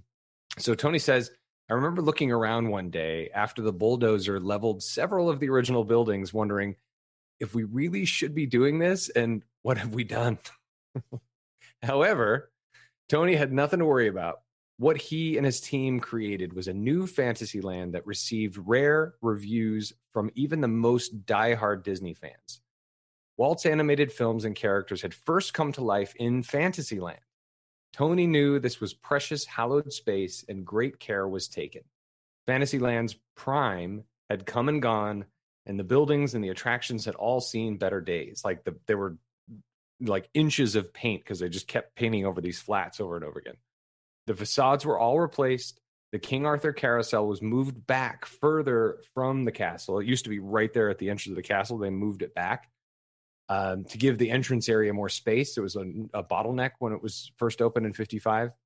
And all of the dark rides were expanded in track length by at least 25%. In addition, a new attraction, Pinocchio's Daring Journey, replaced the Fantasyland Theater. The, re- the renovation of the area gave Tony the opportunity to make adjustments to Alice in Wonderland Dark Ride. We love Alice in Wonderland and anybody named Alice. Uh, he says, I always thought it was a ride that was more popular with young girls. While the other rides in the area were mostly inside and hidden from view, about half of this one was outside, where everyone could see who's riding it. It was the last thing a teenage boy would want to be seen riding on, he notes. It looked like a passive kiddie ride with people riding in a pastel caterpillar. He says, We wanted to plant trees in front to make it more discreet and added an explosion at the end so a guy who was walking by would get curious and wonder where the explosion was coming from. It worked. That's really funny. The, the, Yeah. the, the, the sexist rules of mm-hmm. designing theme park attractions by Tony Baxter. That's right. So, and then finally, opening day budgets for Disneyland in 1955 were tight, and Fantasyland may have ended up as only a small reflection of Walt's real hopes and dreams. With the reopening on May 25th, 1983, Fantasyland became a detailed village of color, fantasy, and immersion. Walt would have approved. The successful reimagining of the land that Walt loved was somewhat of a turning point in Tony's belief in himself. He says, I figure if I could tackle this, go in and reset the crown jewels, and have most everyone pleased with the results, then literally anything was possible. All right. That's the new Fantasyland, which still largely exists today. It's very Bavaria, by the way. If you ever go to southern Germany, um, Yeah. it, it feels like riding through Fantasyland. It's wonderful. Nice. All right, Eric. Let's let's learn about uh, Joe Rohde. Not to say he's the true hero of the story, but He might be. You know. He probably is. Yeah. I mean, uh, so I'm going to go for. I, I know we're talking about parks last here, but we're going to revisit a park that I haven't talked about yet with Animal Kingdom, where Joe Rohde came back in 2017 to expand the park and add a whole new dimension with Pandora, the world of Avatar, the main land that he was involved in creating. Uh, it was based on some movie that came out at a time. Um, the uh, concept for Avatar was originally suggested for Hollywood studios to take over the backlot tour while it was still running. Um, James Cameron, the director of that movie, uh, thought that Disney was just going to make a ride and not a not an entire land. So he was blown away when Rohde approached him with this much larger vision. Um, so he came in and partnered with with Rohde and and Disney to create this. They put five hundred million dollars on the line to create this new area. Wow. That was just just a just a few acres as part of Animal Kingdom. Um, they took over an area of Animal Kingdom that was originally created to be uh, what was going to be the Beastly Kingdom. Um, Animal Kingdom was supposed to have its its Africa and Asian areas for of, of the park for real animals, but then the original concept had uh, fake animal had legendary animals like unicorns and dragons, and they wanted that to be in the Beastly Kingdom. They ran out of money in the the the first iteration, so they came up with Camp Minnie-Mickey, which is a an area that um, sounds vaguely uh, Native American and probably Mhm. not the best choice Yeah. for a name. Yeah. Weird. So they they closed that down and they put uh, they put Pandora in there. Um, the the idea is um, it's it's an area that is set a generation after the the Avatar movie took place, where grand battles happened and they they fought off the the the horrible uh, you know capitalists and um, we're we're back to nature. Okay, good. Thank thank God. I love it. I love being back Right. to nature. Yeah. Yeah. Um, the the the valley there is is the main setting of uh, of the movie, the Valley of Mo'ara, and the mountains that are set there. The floating mountains are uh, are set to rise uh, 156 feet above the ground, and through forced perspective, are made to look a lot bigger. Oh. Really, it's this. If you've ever been there, it's it's extremely impressive to to walk in and see this lush jungle that looks alien but also real at the same time. Um, because the plants, the actual plants, are mixed in with these alien species species of plants and all of the alien plants are actually lights because they glow at night um, the the whole landscape changes throughout the day and then above it all are these floating mountains that uh, really at their core are just pieces of of steel with uh with you know fiberglass around them but they look for all the world like large chunks of rock that are floating and connected to each other by vines. It's it's really astounding. It's it, it's not a huge area but it it it's just massive in scope when you walk through it. Walking into the land you feel as though you're entering a different world. The the soundscape changes as you start to go through and there's enough space in between where you're leaving one portion of animal kingdom the sound sort of deadens a little bit and then comes back with with almost eh, with insect sort of sounds but they're different from from usual. They're not it's not just crickets. It's not just buzzing. It's it's sounds that you can't quite identify and it's because it's part of this alien landscape. And you've got enough distance between you whether you come in from uh, from one of either of the two entrances where you can start to feel this difference over the time and it's all because joe Rohde wanted to create this place that expanded on his idea of of creating something that isn't quite real but is real enough that you really that, that you well just keep using the word real as much as possible Please that do. you um that you you feel like you're involved in something else. You are immersed. This is the next step in evolution of theme park design. It's immersion in in its you know purest form. Uh, you walk in and there are there are rides that are marked out by by different types of signs than disney. Your magic band thing that gets you into the you know into the magic band uh, into the fast pass entrance everywhere else on disney property it's a mickey head on a pole.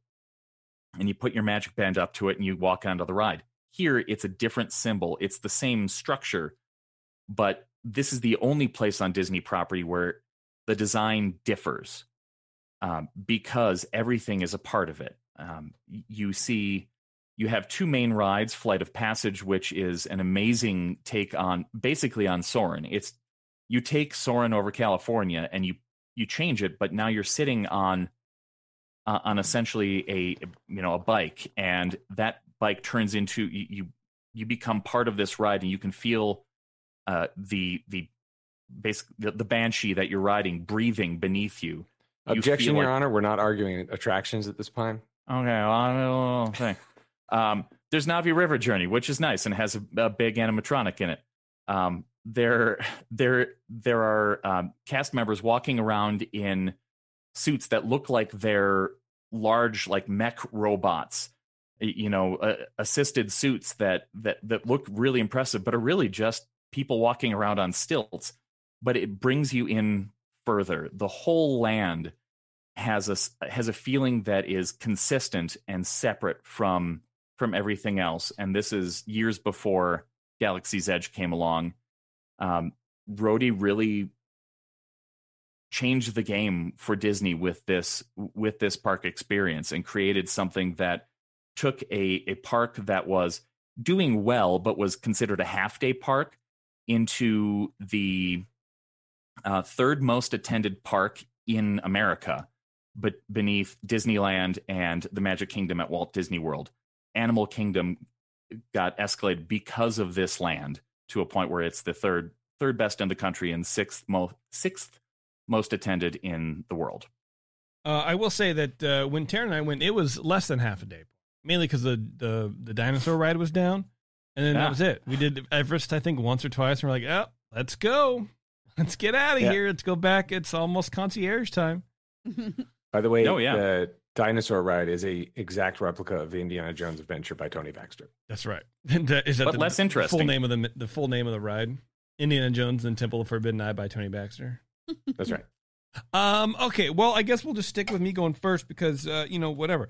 Um, the case of the ears up hosts. Um. So we got all right. We got uh, Tony Baxter with the Fantasyland renovation.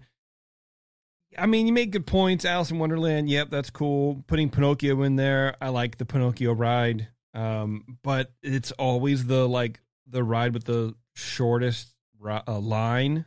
So I'm not entirely sure everybody else feels the same way. Um, I will say that there's a lot of pressure shifting all of that Fantasyland stuff and doing that whole renovation. It's, I mean, it's classic Disneyland. It's like the the what you think of when you after you think of the park, you're pretty much thinking of Fantasyland. It's it's very uh, you know very much um, a focal point on the backside of the castle for for that park. So I can imagine it's very stressful. And and he you know he did a really good job. And let's not even talk about Kim Irvine ruining it all, but that's fine. Um, it does feel like sort of like you're just buffing the silverware, you know, and darning the socks instead of replacing it. I don't know. Um, you know, he did a good job, I guess. Uh, Joe Rohde took a, a, an entire park and sort of turned it around with Pandora Land. Um, you know, that's creating something new for the most part and and really truly innovating on a lot of stuff. Uh, I'm going Joe Rohde. Play this down.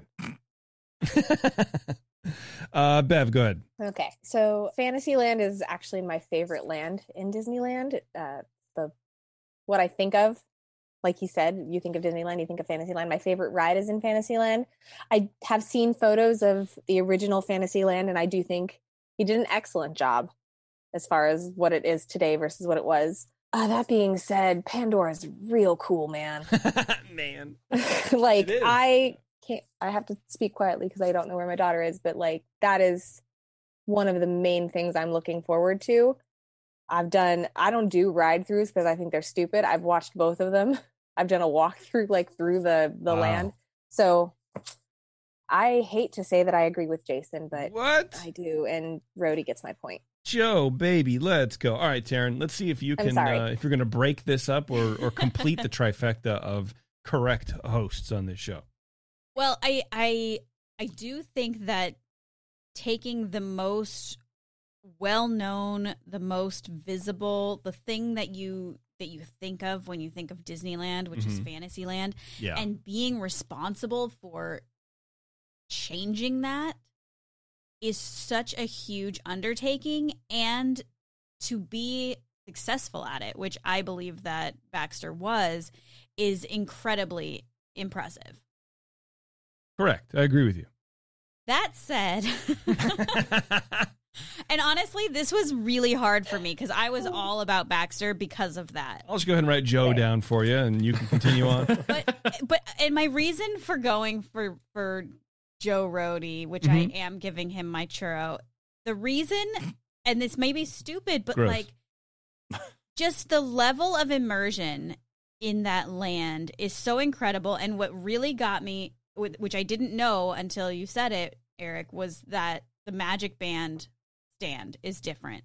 And to me, that is not a decision that is taken lightly. I have a feeling it went past a thousand people, and all the marketing people are like, "No, it has to be a Mickey," and and it got changed to not being a Mickey. And to me, that that level of immersion in a new land is huge. And then what really solidified my point was that he really did change um, Animal Kingdom into something that you actually want to go to.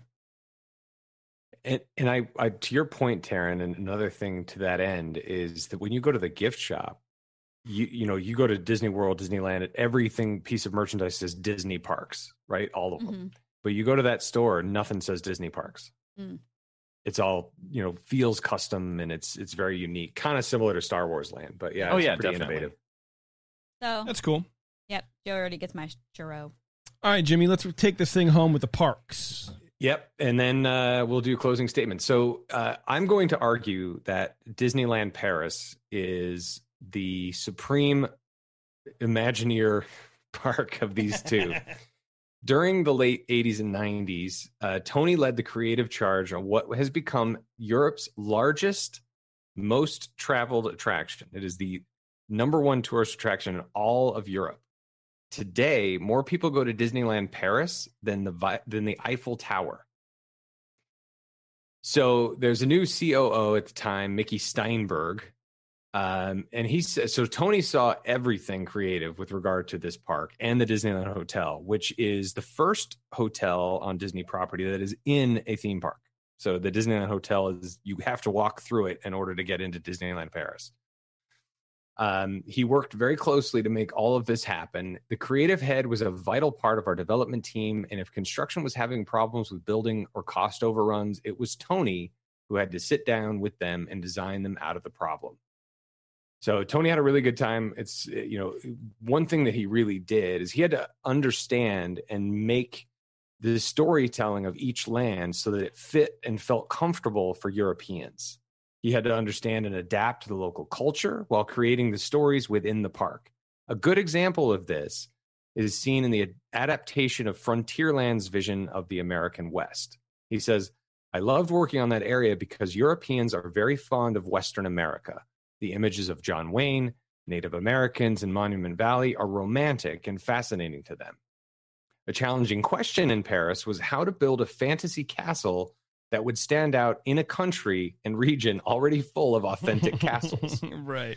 It, it was obvious to Tony and his team from the start that Sleeping Beauty Castle would have to be reimagined from scratch, not based on anything in existence. He says, We made it a bit smaller than in Florida's Magic Kingdom, but much bigger than Disneyland. And the most important thing was the shift we made to the place. It, it in, uh, in a fairy tale setting. Like if you look at all the Herb Ryman drawings from Sleeping Beauty, mm-hmm. like the, the the cartoon, yeah, and then you put that side by side with Disneyland Paris, it looks like an MC Escher cartoon because like the front of it is at ground level, but the side of it is on a hill, and they have like those square topiary trees. It's it's incredibly beautiful, and there's a dragon underneath it. Hmm. anyway. In all of the Disney parks, the castle is on the same level as Main Street USA. But in Paris, a more fanciful image of a castle was created atop a hillside where dragons would live underneath. That storyline guided them as they worked on the design. It had to be a, so special, so they dug deep into fairy tales, especially Sleeping Beauty.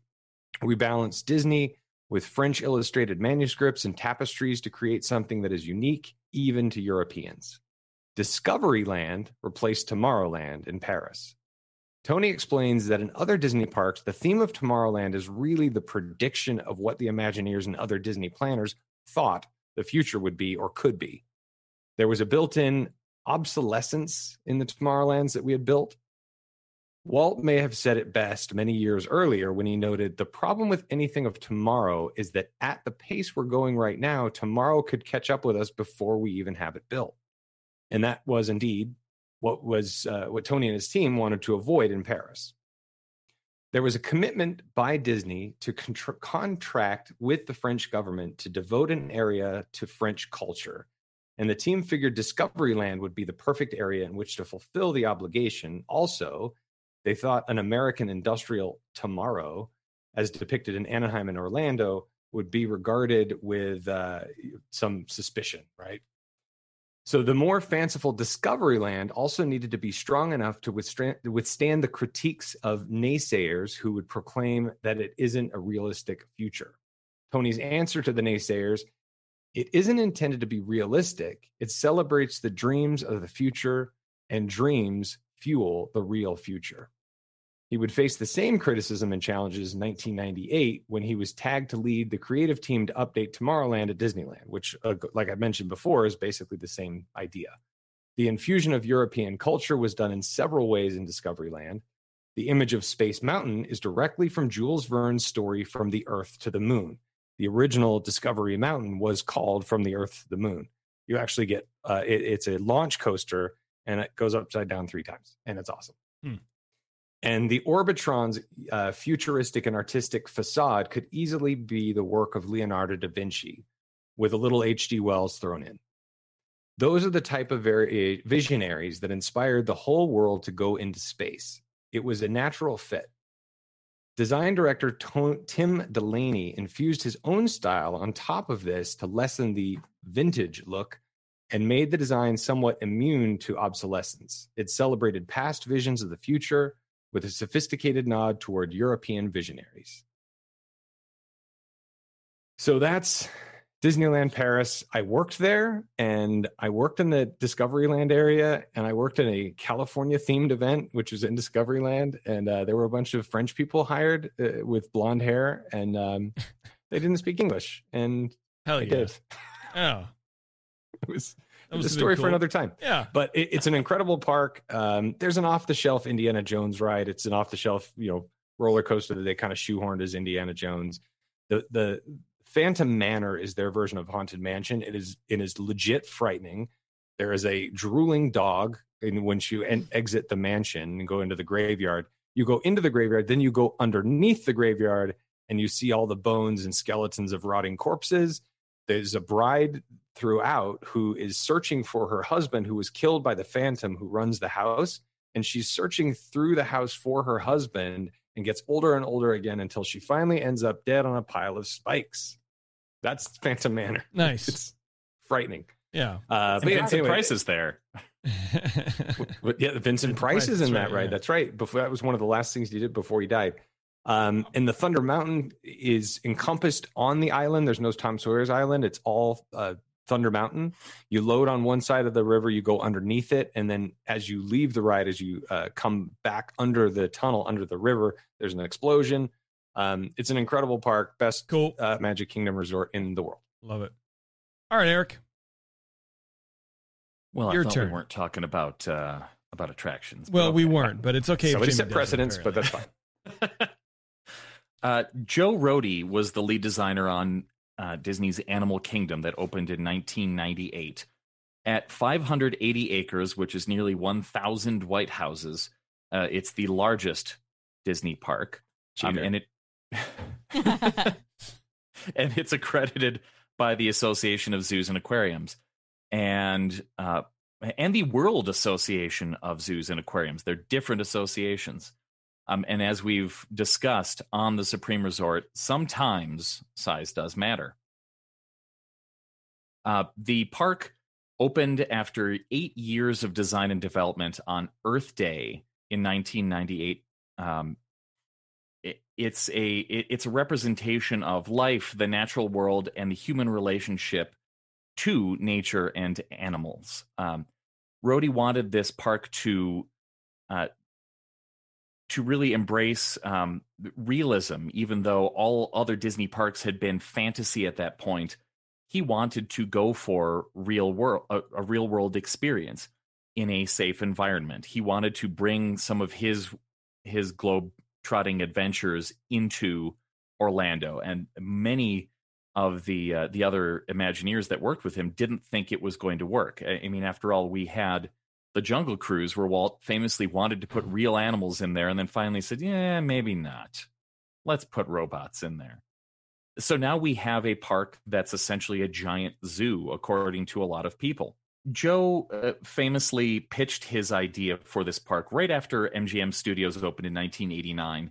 He kind of rode that wave of enthusiasm for more parks and went to Eisner, who he knew wanted to continue expanding the property at Walt Disney World. And he brought a 400 pound Bengal tiger into a meeting room as part of his initial pitch for the park. It's hard to say no with this thing on a leash, man. Right. What? Wow. That's Joe. And Eisner, uh, being Eisner, probably just went berserk and said, "Yes, do it. Whatever, whatever it takes." Um, estimated at eight hundred million dollars, uh, construction started in 1996 on the park.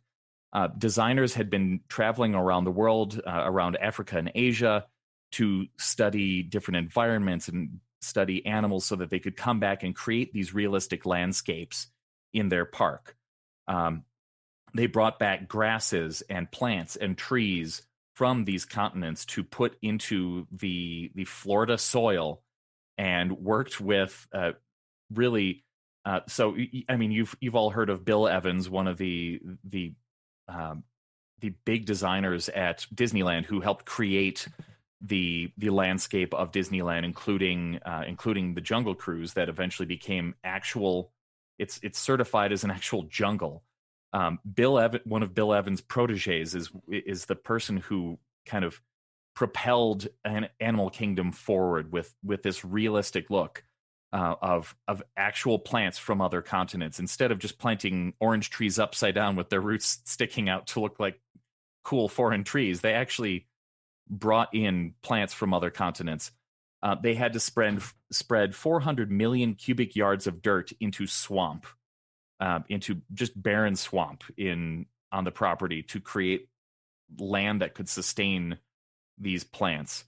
Um, they brought in over 1,500 hand carved and painted uh, figures from uh, Balinesian, is it Balinesian? But from artisans in Bali. I don't know the right word for that. Artisans from Bali that Joe Rohde had met.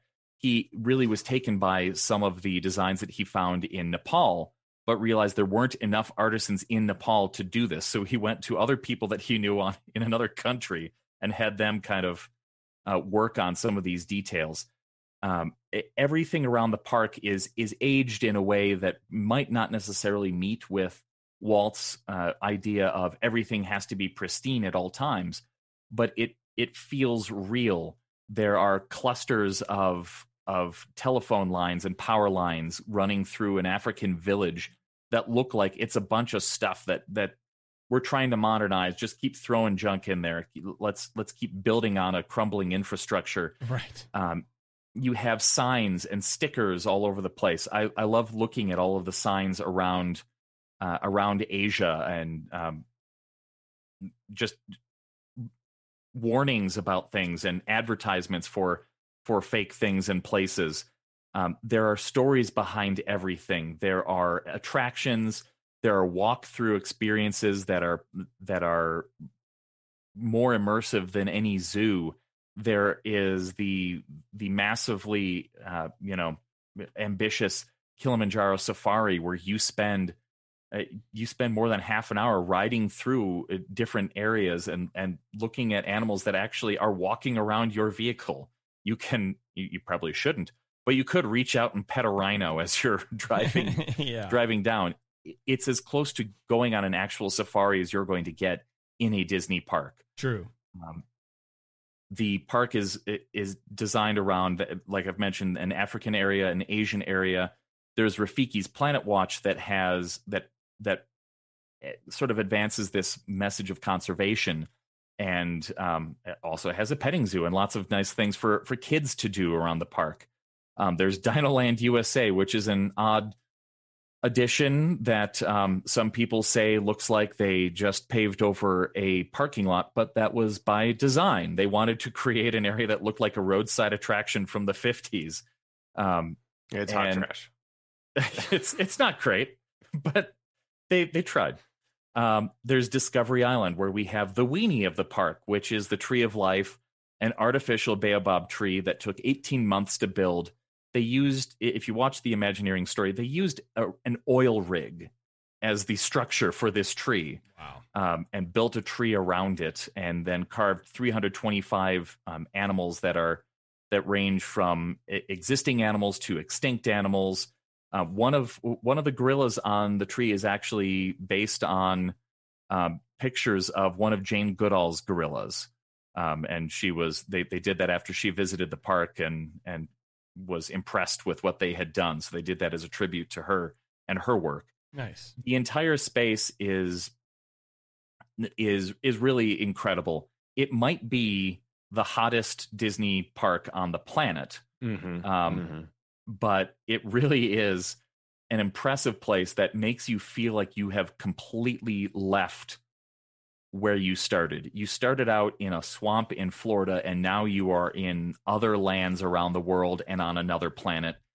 It's a, really a marvel, and um, and Joe Rohde had this vision in in the late '80s.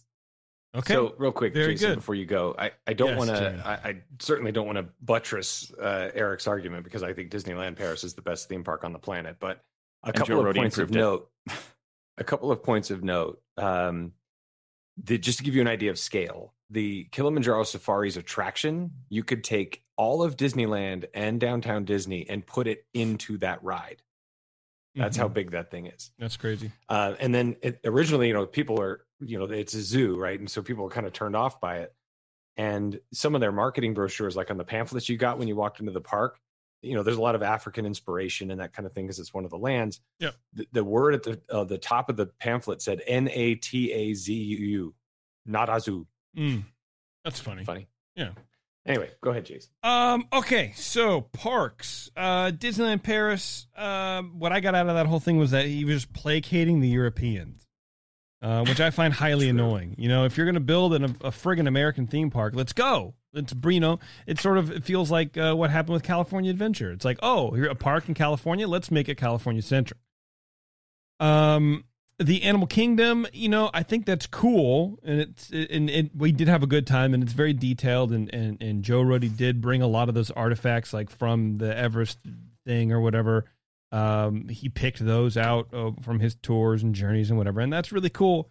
However, it wasn't very popular. It's a ha- it was a half day park until he had to fix it with Pandora World. So there's sort of pluses and minuses everywhere. I think I might have to go with Tony Baxter for Disneyland Paris on this last one, only because it is super popular. Animal Kingdom, you know, it was fine when we went. It was fine. It was whenever before Pandora World. Anytime anyone was going, I'm going to Disney World. You could just park hop with the day you're going to go to Animal Kingdom. Definitely. That's my take on it. What are you going to do, Bev? You're up. Peeing. Park. Oh gosh. Um, what you did there. I yeah, that was a thing. You're welcome. Um, so I, I'm gonna say what Jason said, only in a nicer way. Damn. Um, Why? well, because I don't think that I don't think that it was, or that Disneyland Paris was the pandered to. I don't think they were pandering to the Europeans. I think, as opposed to what they did in California, which was absolutely terrible. Um, I think that they took into consideration a place that has a lot of history and tried to incorporate that history and make it not Yes. suck. Of course. Yeah. I was just kidding. Um, mm, that being said, Animal Kingdom, um, I just think that with the level of authenticity that went into it, you kind of just have to. I'm, I personally am just, I'm leaning that way. Like the way, um, the the carvings and and the signs and the backstory and the the warnings, like that, just all sounds very Disney. Like Okay. it sounds very immersive, and I I like that. And So you're Joe that's Rohde. Why Joe Rohde gets my All right. Not to negate anything you're saying, Bev, but uh, your point about Disneyland Paris is it's difficult to build a castle when there's one down the street. exactly. Yeah, for sure. I, I I agree. Yeah, exactly. All right, Taryn, you're up, dude. This is hard because I almost don't want to give anyone points. Um, no offense. I think you guys both did a great job, but it's hard. Um, Disneyland Paris, I think it's very cool that more people go to Disneyland Paris than the Eiffel Tower. However, there's not any competition nearby. So, I mean, the Eiffel Tower, you go up and you go down and you're done. right. And so Boring. anyone with kids is going to go to Disneyland Paris. Um, I I like Okay, the castle is sounds very cool and very different. However, what they could have done to incorporate more Disney and less Europe is make it the Beast's castle. Like to me, It was that built w- before the Beauty and the Beast was a thing. oh, it was. Yeah. Well, so was a- it's so was uh, Sleeping Beauty Castle. That's a good point. Oh, it's, I- that is a good point, point. you know, um, Stand corrected. Go ahead. so I, I feel like that could have been changed or or I maybe not changed, but that would have been cool, but I didn't know that. So um Animal Kingdom, I think it's uh it I like that he wanted it to have a real feel. Um uh, my favorite part of that whole thing is that he brought a Bengal tiger to the meeting with Eisner and that that that very nearly solidified my point. um because that's very that's a lot of cojones right there. But I'm giving it to Disneyland Paris. I'm giving it to uh, Tony Baxter because um, I I think that's a really big undertaking. I think it was mildly successful at the beginning and is now more successful now. And I really like that there's a dragon under the castle. It's incredible. It is amazing. Uh, so I think Tony Baxter gets that right. And Disneyland Paris is the most beautiful of all the parks we've ever done. All right. No, that was two for Rohde, one for Baxter, right? No, no, you got you gave anyway. It doesn't matter. Yeah, it's two for Tony, one So for I would Joe like to finish this out, Jason, and I, we've gone longer than I promised you we'd go. But Yes. I just want to. We have. This is a short version of this Supreme Resort. I know. Um, but a couple of things I want to point out about Tony Baxter as a closing argument is there's a couple of things that he said that I really think are powerful. Number one is he explains Disneyland and Disney World just as a comparison. Disneyland hugs you, Disney World consumes you. Hmm. It's a really interesting thing. And the, the other idea of something called mental real estate. And this is what I think Tony Baxter does very well. Uh, the concept is like, for example, Journey into Imagination. There's the character Figment, right? Everybody knows what Figment looks like, Purple Dragon. Figment is a perfect example of of what his favorite topics about mental real estate. Mental real estate is described by sharing the examples he points out. When you think about the word pirates today, you think of Disney's Pirates of the Caribbean, the movies and the rides. When you think about mermaids, you think of Little Mermaid. The word pirates and mermaids have existed for hundreds of years, but Disney established them in memorable ways with iconic imagery that defines them ever more. Likewise, the words space and mountain used together have come to mean something totally Disney. Indiana Jones is another brand that has developed strong mental real estate. George Lucas literally owns the two names when used together. One is a state, the other one's a person's last name. Lucas brought these two free words together to create mental real estate. Companies and people want to be associated with tried and true mental real estate, which can often be developed as a brand. We could have used the words Kentucky Buck instead of paying for the use of Indiana Jones, but the name is so iconic and so identifiable with bold archaeologists that we would have been crazy to try to do a knockoff. And finally, if you think about it, every attraction that Tony Baxter's been involved in is a legendary must do attraction. The only exception of anything he's done that is no longer there is Journey into Imagination, which they modified, which most people around the world thinks it was a really bad idea to do because the new version's terrible. Two words: Uh, but- Finding Nemo. You can't say that, and and you can't say that Finding Nemo is a, a world class example of a ride that's a must do. So you're a liar. Sorry. All right, Big Thunder Mountain, Sure. Yeah. Yeah. Star no, I know. I get it. Splash Mountain, Yeah. Utopia. Yep. I mean, right. I'm just saying. Yeah. No, I agree. Eric, do you want to add anything to that before we wrap it up? Yes, I would like to. All right. You got two minutes. Two minutes. Yeah. All right. Uh, Marty Sklar, uh, the former executive, one of the former executives of uh, Walt Disney Imagineering, said with Rohde, "You can't tell the difference between what's real and what he built in his environments."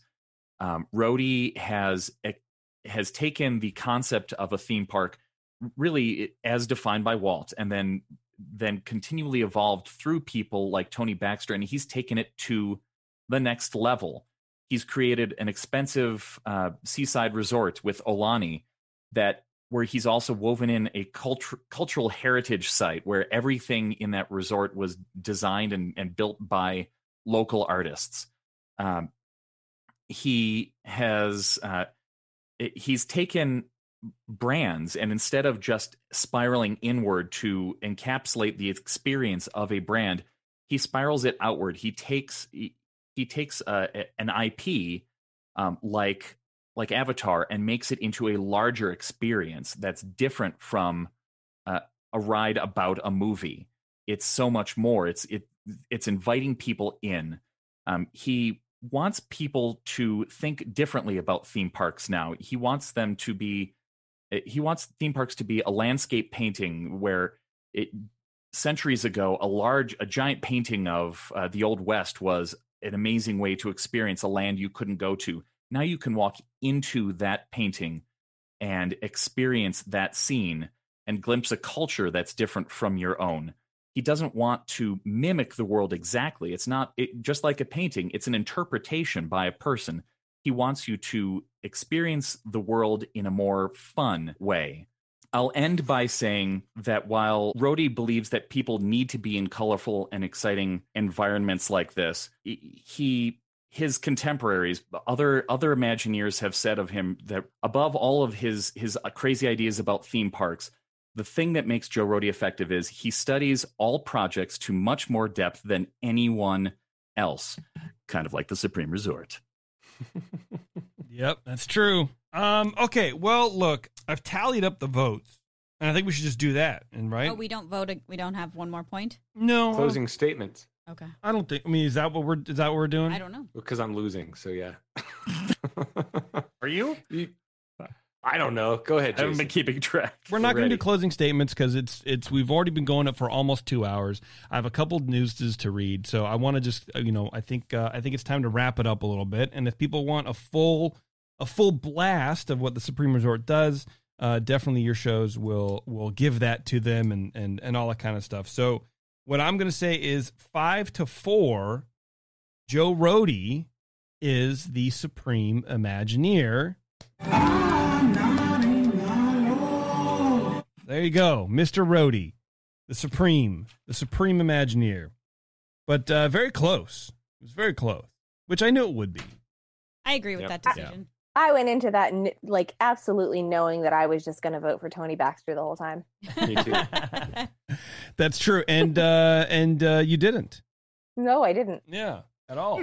Thank you for having us. Thank you for letting us be a part of the show. And uh, if you enjoyed this and you're still awake, uh, this is kind of what our show is. We have a little bit more of a dynamic and and you know, some quirks and nuances. Yeah, uh, we're trying to cover everything that is sort of an equal, like we've uh, what we've been doing. Every once in a while, we can't. We, we're trying to do different lands as well. We, we want to get Frontierland, we want to do Tomorrowland, but before we do those lands between Disneyland and Disney World, we want to be able to kind of cover everything. So occasionally, we'll do a show of a thing inside of a land that doesn't have a comparison, like Mhm. for example, Country Bear Jamboree, but we don't have a comparison. So uh, we did that show, but we did it uh, for Halloween, and we dressed up as the Six Flags show. So we played different characters, and and we did another one uh, called the Dollywood Reporter. So we're, we're we're having a fun. We're mixing it up, but we're Good. still giving every show is a is a history show. Goes over the details. Uh, also, listen to Scraping the Vault. It's a lot of fun. There you go. All right. Thanks, Jimmy. Eric, But- you can stay on if you want. Uh, It's gonna be real fast, like you know, like I said, like three minutes of news because there's some important stuff I want to talk about. So, uh, yeah, Jimmy, Thank thanks, you, man. guys. Appreciate Good it. see you. All right, later. Take care. Thanks. March in the past, present, and future with all the news that's fit to cover. It's the Ears Up Disney News. All right, there are a couple uh, news articles I do want to get to here today. That uh, a lot of stuff going on in Disney World, in, in Disney World, in Disney News World, which I imagine uh, would be a theme park at one point. Uh, we've talked a little bit about how boring the uh, latest Star Wars movies have been. Apparently, there's a lot of rumors going on that George Lucas is uh, starting to take control of any forthcoming Star Wars uh, franchises, and I don't know if that's a good thing or not, considering the prequels were all just total garbage. It's almost like they were designed by Tony Baxter. Um, I'm just kidding. Uh, Lucas has also shared that he has already begun writing his own sequel trilogy, which would have seen Princess Leia emerge as the chosen one, I guess, instead of Rey. I don't know, and would have Darth Maul's apprentice Darth Talon as its villain. In recent years, rumors of Lucas's official return to Star Wars universe has swirled online. These intensified after he was seen on the set of Jon Favreau's uh, Disney Plus series The Mandalorian. And IMDb included his name on the writing credits for the upcoming Rogue One prequel show, uh, Andor 2022, whatever that means. I don't know what's going on, but uh, Lucas is writing again, and that's uh, interesting stuff. Uh, he might also be bankrolling an upcoming Star Wars trilogy, effectively taking back much of the creative control he lost when sitting Lucasfilm president Kathleen Kennedy was put in charge of the Star Wars galaxy, which a lot of people don't like Kathleen Kennedy and don't like the direction she's taken Lucasfilm and these new movies that have come out. And I, I for one, agree. I didn't really like him either, but there you go. But I thought he sold it. How is he doing that? I think they're just hiring him. I don't know. He had his own trilogy that he wrote years ago. That's always been rumored, and they they looked at it. Disney looked at it and tossed it. I don't, Yeah, I and don't it's think he's since coming it's back. still his property that was made beforehand or written beforehand, he has the I right guess. to. No, I don't know. I mean, I think I mean it sounds yeah, I have no idea honestly. And, and these are all just rumors, but they're Yeah. they're rumors enough for me to report on them, beca- report on them, to read the blog um because they're sort of persistent rumors and I think those are like the best ones, you know. Um but yeah, I, I you know, I yeah, I don't know how it's going to go, man. I mean, uh you know, Lucas doesn't have really great ideas either, but um you know, I I think the problem you get with um Bob Iger stepping in to sort of like you know head man the uh the last three movies that we got you can't really have billionaires or millionaires dictating what is exciting to people. Like uh you know Amazon just bought Warner Brothers I think it is. And um and you know Bezos in his book like listed the 14 things that make him any movie an instant hit. And it's like magic and you know a villain who comes and it's like all this like tropey nonsense. And he's like this is what this is what blockbusters are and it's just not and it's just like written by a 14 year old this is weird and i feel like that's what bob Iger sort of did with these these last three star wars movies this is they just sort of lack any sort of like empathy or feeling for the characters um anyway But they made lots of money. Sure. And to people who have lots of money, well and they were making more is pretty great. it's And good right success. but they were but that's the thing is they were always going to because you have more people in the world you have more people into star wars now than ever uh, because of the lack of star wars and i feel like you know you can do anything and it's still going to make a lot of money people are still going to see it Are you So- suggesting that because they create they polarized the environment that people are getting angrier and still watching more Star Wars movies whether they hate it or they love it? Um, you know, uh, some of that I personally watched them because I'm hoping this is where dreams and wishes come in. Is my dreams and wishes were that these were going to be good movies, Mm. but I watched them the one time and I just didn't like them, and I've tried to watch them a couple times. I still don't like them, but you only get you know you buy the movie, you only get credit for the for the first watch, right? Like in the block uh, in the block office, the blockbuster office. So I you know I wonder how much of these numbers of people watching are actually like repeatabilities because I just I don't see it. I don't find those movies entertaining to watch over and over again like I do the original trilogy. But that's me. Um, there's a new summer treat, you guys, going on in Disney World. It is a watermelon Dole Whip Ooh. flavor in Disney Springs, and it's served on a watermelon wedge. So you're walking around with a literal triangle of watermelon, and then they plop uh, this tiny amount of Dole Whip on it, and then they top it with chocolate chips because nothing tastes as good as cold chocolate chips. It's just weird. I don't know, but there It's you go. to look like the seeds. Is that what they're yeah, I guess I guess so. Oh, yeah, which is which is funny because you know the seeds of the watermelon aren't aren't there. It's just the seeds on the Dole Whip. But it definitely looks like you're getting ripped off Dole Whip wise. Like if you like Dole Whips, definitely get it in a cup. Um, I'd Sounds rather stupid. just have sounds weird. Yeah, a Yeah, piece of watermelon. me too. Just give. I want to buy a watermelon. Keep it cold for me, and I'll come back and eat it. Uh, apparently, if that doesn't sound like it's for you, you can still have the watermelon flavored Dole Whip in a parfait with key lime custard at the bottom. Okay. That's the only part that sounds good. Yeah, basically. Uh, at Marketplace Snacks through September 6th. So, Bev, you're just going to miss it. I'm gonna miss it.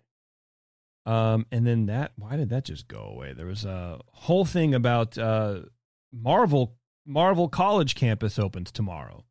Tomorrow is the very first day of Marvel Avengers World Land, and uh, we watched that thing last night, the opening ceremonies. It looks cool. There's a lot of like you know sort of dorky parts on it. What, Bev? I thought it opened today. Nope, it's tomorrow on the fourth, June the That was fourth. the third. No, I was way Um, off. Yeah, well, not really. I mean, you just Well. one, man. Yeah. um, I don't know, man. I'm excited about it. Like I said, I want to get the shawarmas on, um, but I think it, it'll be it'll be cool. It's weird, but um, I think they're doing the best that they can. I do think that uh, Bugs Land seems a little cooler, to be honest. I don't know why. I just like that aesthetic of Bugs Land. Uh, Marvel College campus looks, eh, I don't know. I don't want to say formulaic because it's just stupid, but maybe it does. Anyway, that's it. That's it for us, everybody. Cool. Yeah. That was a fun show. Yeah, it's pretty good. It was fun. show. Eric, thanks, man. Appreciate it. I'm glad to be here for a pretty good show. Yeah. Uh, me too. I, I forget if I've done this, so if I apologize again, the fact of the show, I I may not have uh, gotten you an original one today, but uh, whatever. Those old timey cars that putter up and down Main Street are, for the most part, assembled from different cars and motors. They're not actually period cars, right? The engines in the original Main Street vehicles that Bob Gurr built by hand for Walt were two cylinder Hercules water pump engines. Bob felt those had the proper sound and vibrating sensation that old cars had. They only had one breakdown in the first 20 years of operation on those cars. That's how hefty these uh, these two cylinder water pumps were. Yeah, that's weird. It's a wild uh, story. Can I get two water pumps in my car? yes, as a matter of fact, you can. Hercules, Hercules. Okay. Anyway, thanks a lot, everybody, for tuning in. Uh, check out the Supreme Resort if you want more of this action. Don't forget to ask for the 21st Amendment beers wherever you find good craft beer, like in and around Disney parks. And until next time, we'll see you guys.